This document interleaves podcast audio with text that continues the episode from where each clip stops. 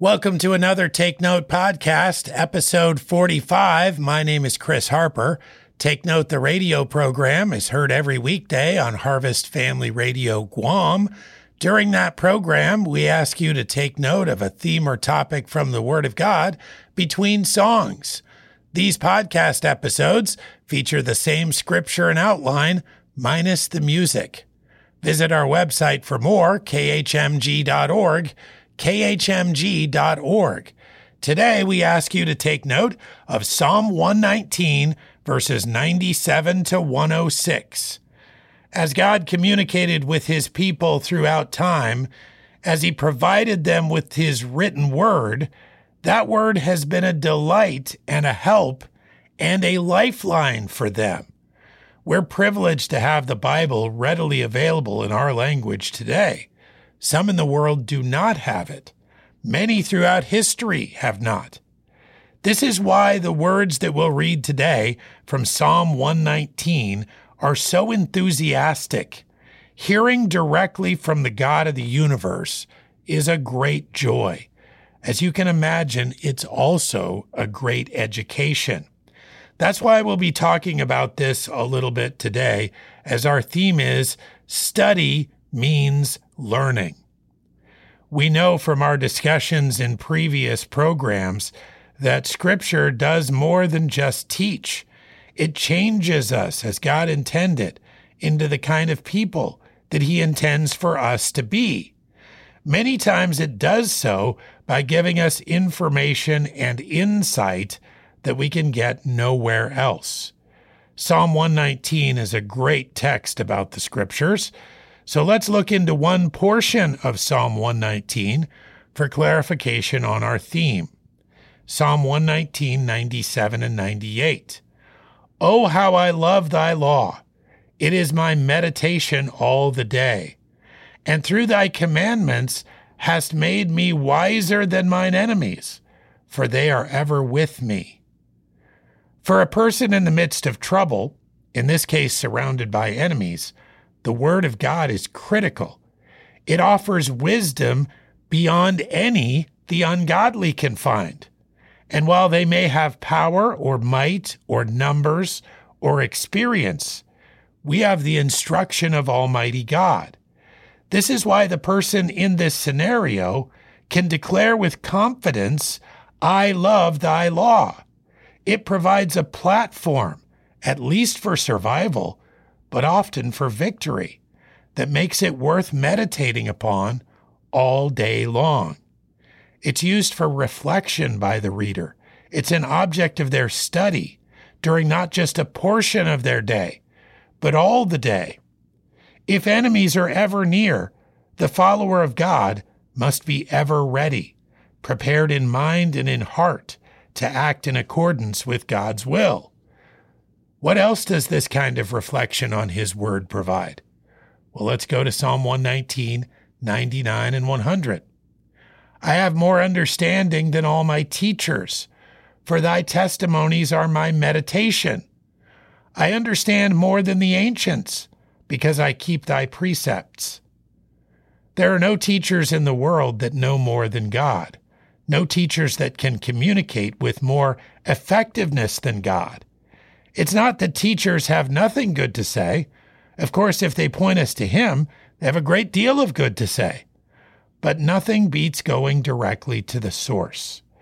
The same is true of teachers from ages gone by. People who are old or people who've already died and maybe left us their writings.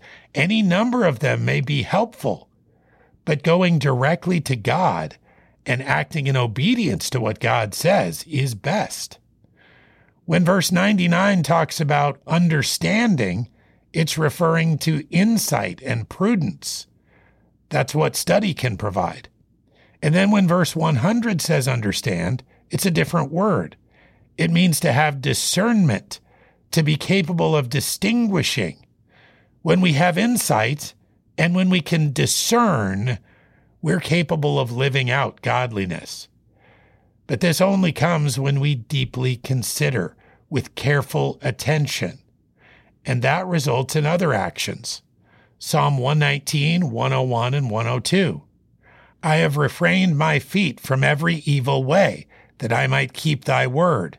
I have not departed from thy judgments, for thou hast taught me. The Bible can keep us from doing things that are wrong. That is when we internalize its truth, when we understand some not doing is pleasing to God. And as this verse indicates, when we are circumspect and avoid the traps of Satan, we have the opportunity to go on in obedience, and we're not hindered or weighed down. Scripture also has the ability to keep us on the right path. Obedience can be habit forming. As God teaches us through the Bible and through the work of the Holy Spirit, it can keep us on a straight path, a narrow path. And it's that path that leads to life eternal. This kind of learning and this kind of living is a delight. That's where we transition in Psalm 119, 103, and 104. How sweet are thy words to my taste, yea, sweeter than honey to my mouth. Through thy precepts I get understanding, therefore I hate every false way. The more we partake of God's word, the sweeter it is to us, while falsehood becomes bitter to our taste. There's no experience greater in the world than being enlightened by Scripture. That which is against Scripture, which is against God, is to be hated. There's no understanding in the false way, the unscriptural way, but God's precepts help us discern and distinguish. All this learning and growing is accomplished in us for a reason. Psalm 119, 105, and 106. Thy word is a lamp unto my feet and a light unto my path. I have sworn and I will perform it, that I will keep thy righteous judgments. We're going to need a light in this world. Things can get dark quickly. Not even the path directly ahead of us can often be seen. But God's word can light the path. It can show us where to safely and securely step so we don't get off course or fall. Why would we not then commit ourselves without reservation to obedience. A victorious life, a joyful life, demands righteousness. To live successfully, we must live rightly. You've been listening to the Take Note podcast. These few minutes together are brought to you by Harvest Ministries and KHMG on Guam. Our website is khmg.org, khmg.org. In every episode, we ask you to take note of a theme or topic from the Word of God. My name is Chris Harper. Thanks for listening.